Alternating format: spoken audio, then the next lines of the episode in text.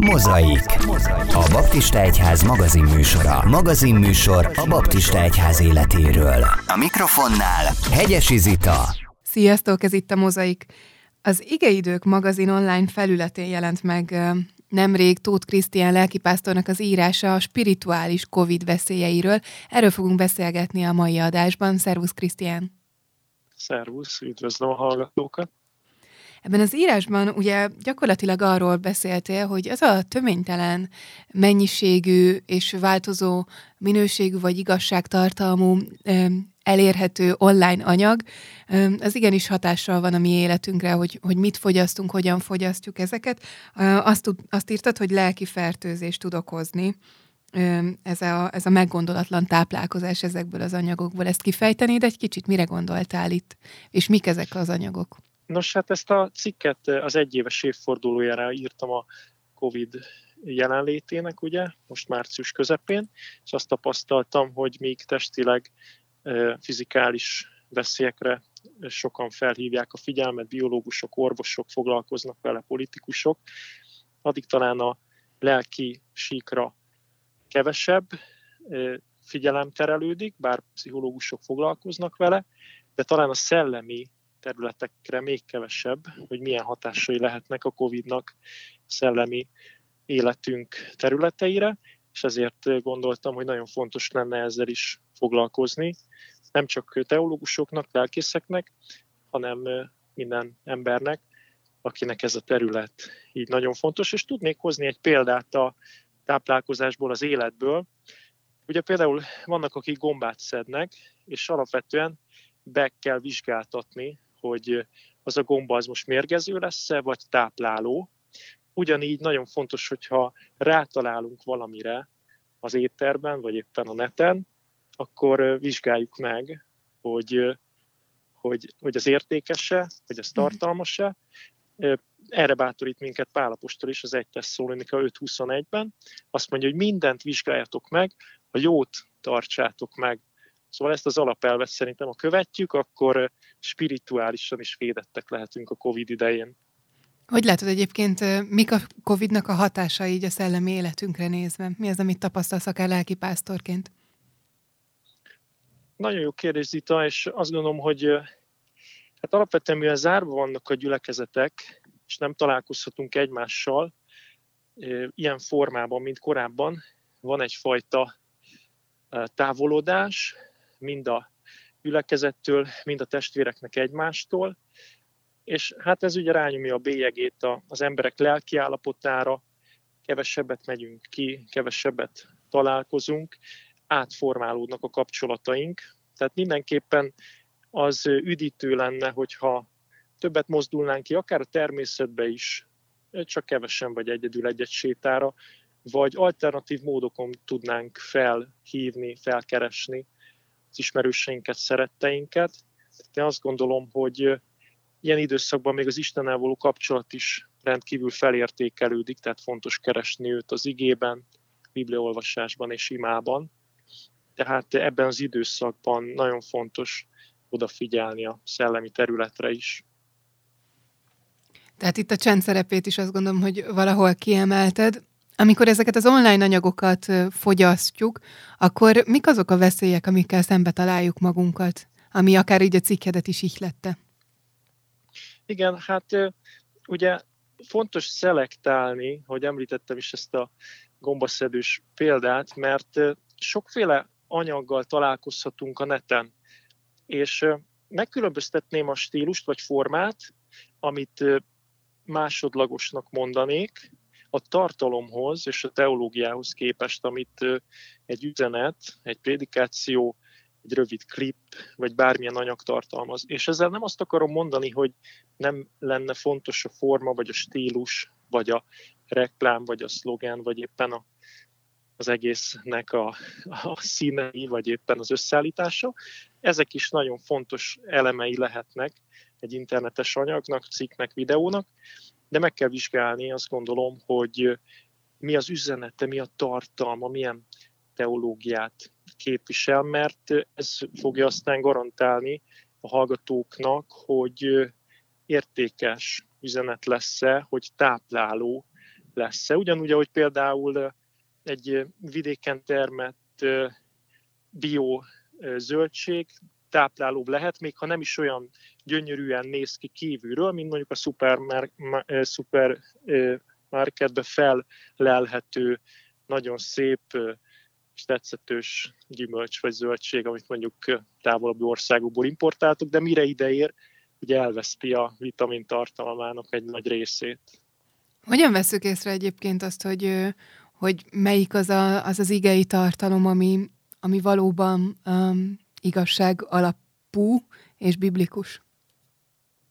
Én azt gondolom, hogy, hogy a teljes írás Istentől ihletett, és ezért hasznos, mondja szintén Pál tanítványának Timótósnak, és éppen ezért én szorgalmazom a lekció continua elvét, amit írtam is a cikkben. Ez azt jelenti, hogy az ige tanulmányainkat, vagy az ige hirdetés hallgatásunkat, ha tehetjük, akkor tegyük ezt sorban.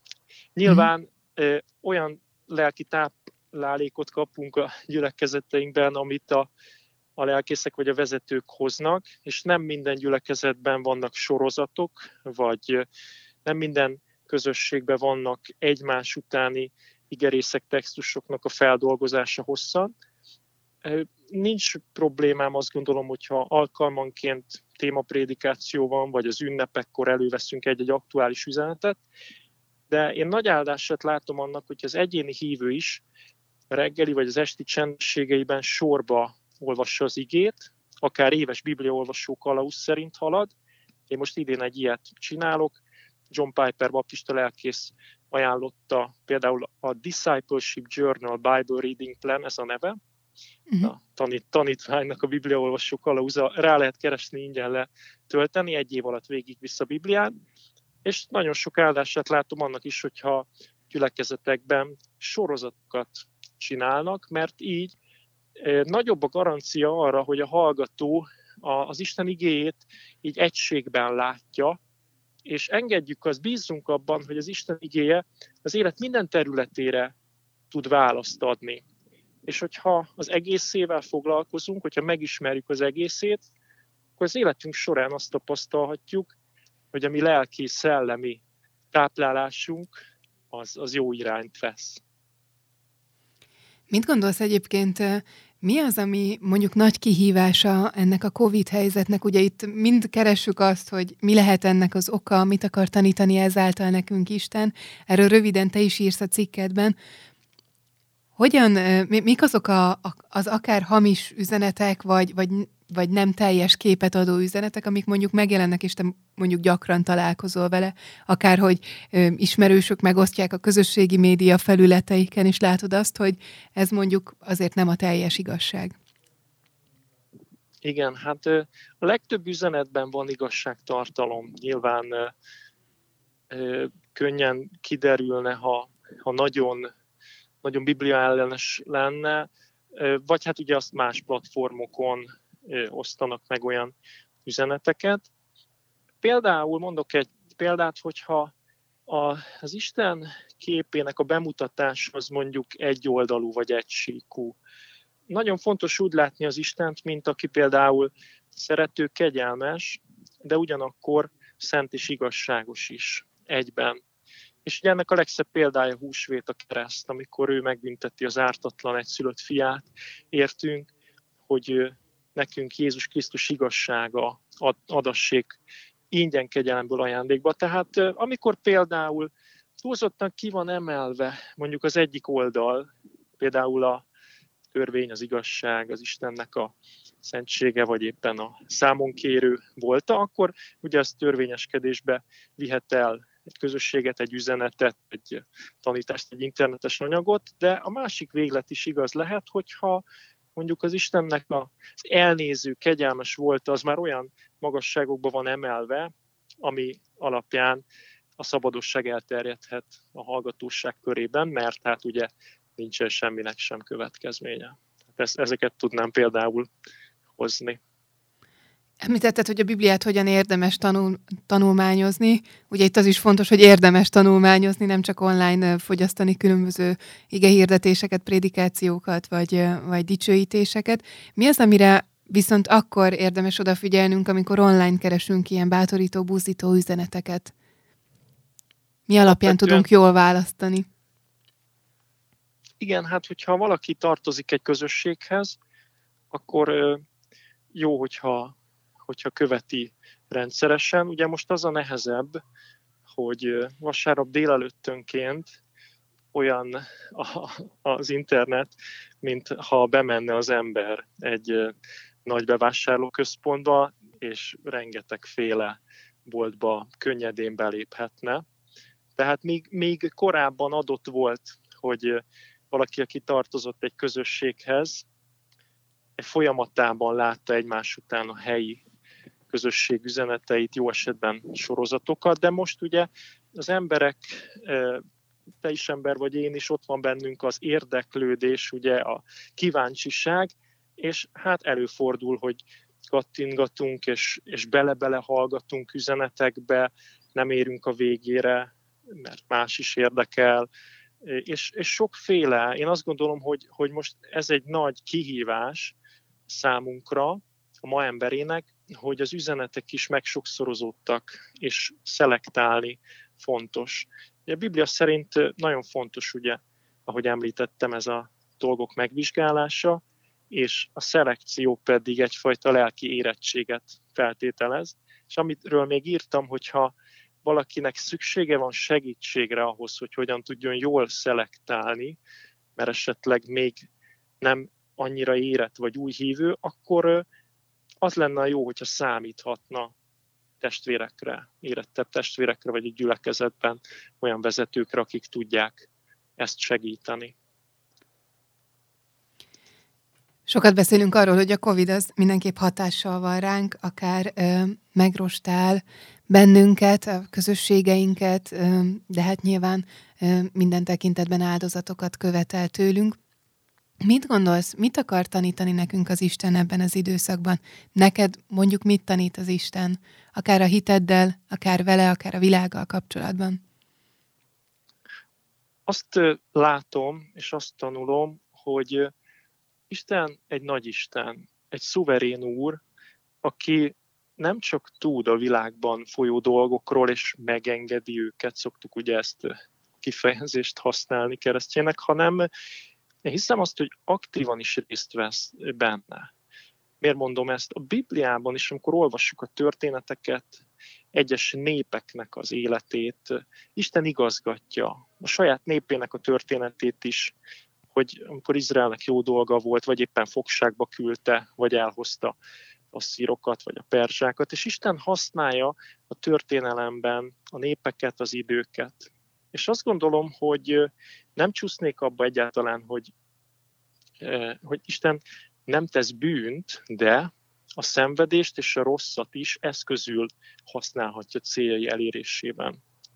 Ez egyszerű belátni, sok nehézség egy hívember életében is hozhatja azt az áldásos hasznot, amiről a 2 Korintus 3.8 szól, hogy miközben ugye egy tükörben szemléljük az Úr dicsőségét, minnyáján ugyanarra a képre formálódunk át az Úr lelke által, dicsőségről dicsőségre, és ez a kép nem más, mint Jézus Krisztusnak a képe, ő volt az az eredeti ember, ő volt az a második Ádám, akinek a képére Isten szeretné minden gyermekét formálni, és gyakran ezt a nehézségek kohójában vagy présében teszi meg, és azt gondolom, hogy a Covid is most egy ilyen időszak az életünkben. Közösségi szinten mi az, amire oda tudunk figyelni, ami mondjuk erősít bennünket is ebben az időszakban? A testvéri szeretetet jól leírja a Philadelphia kifejezés a Bibliából, ez jól ismert, előttünk van ilyen város is, és ebben az időszakban azt gondolom, hogy most helyi és akut cselekvésre van szükség az egyházakban, nem feltétlen elméleti vagy teoretikus vitákra. Sok helyi közösség tud segíteni, adni, és egyrészt amellett, hogy fontos, hogy bekapcsolódjunk a helyi közösségek online kis csoportjainak az életébe, hogyha vannak ilyenek, tudunk akár nagyobb szervezetek programjaiban is részt venni. És van egy tévhit, amit észreveszek közösségekben, hogy ha most nincs fizikális közösség, akkor szolgálat sincsen. És azt kell erre mondjuk, hogy hát ez nem igaz, mert nagyon sok szolgálati helyzet, terület és szükség mutatkozik, még akkor is, hogyha konkrét gyülekezeti alkalmak nincsenek. Például milyen szolgálati lehetőségek vannak, amit akár mi is gyakorolhatunk?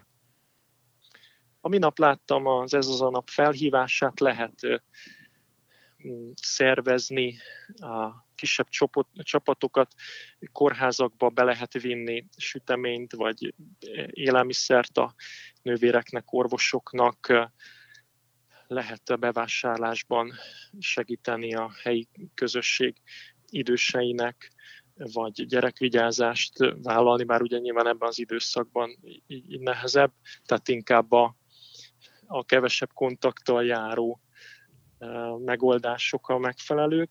De hogy mit lehet tenni, most ebben az időszakban én három dolgot mondanék még, kommunikálni másokkal rendszeresen, hogy ne maradjon az ember egyedül.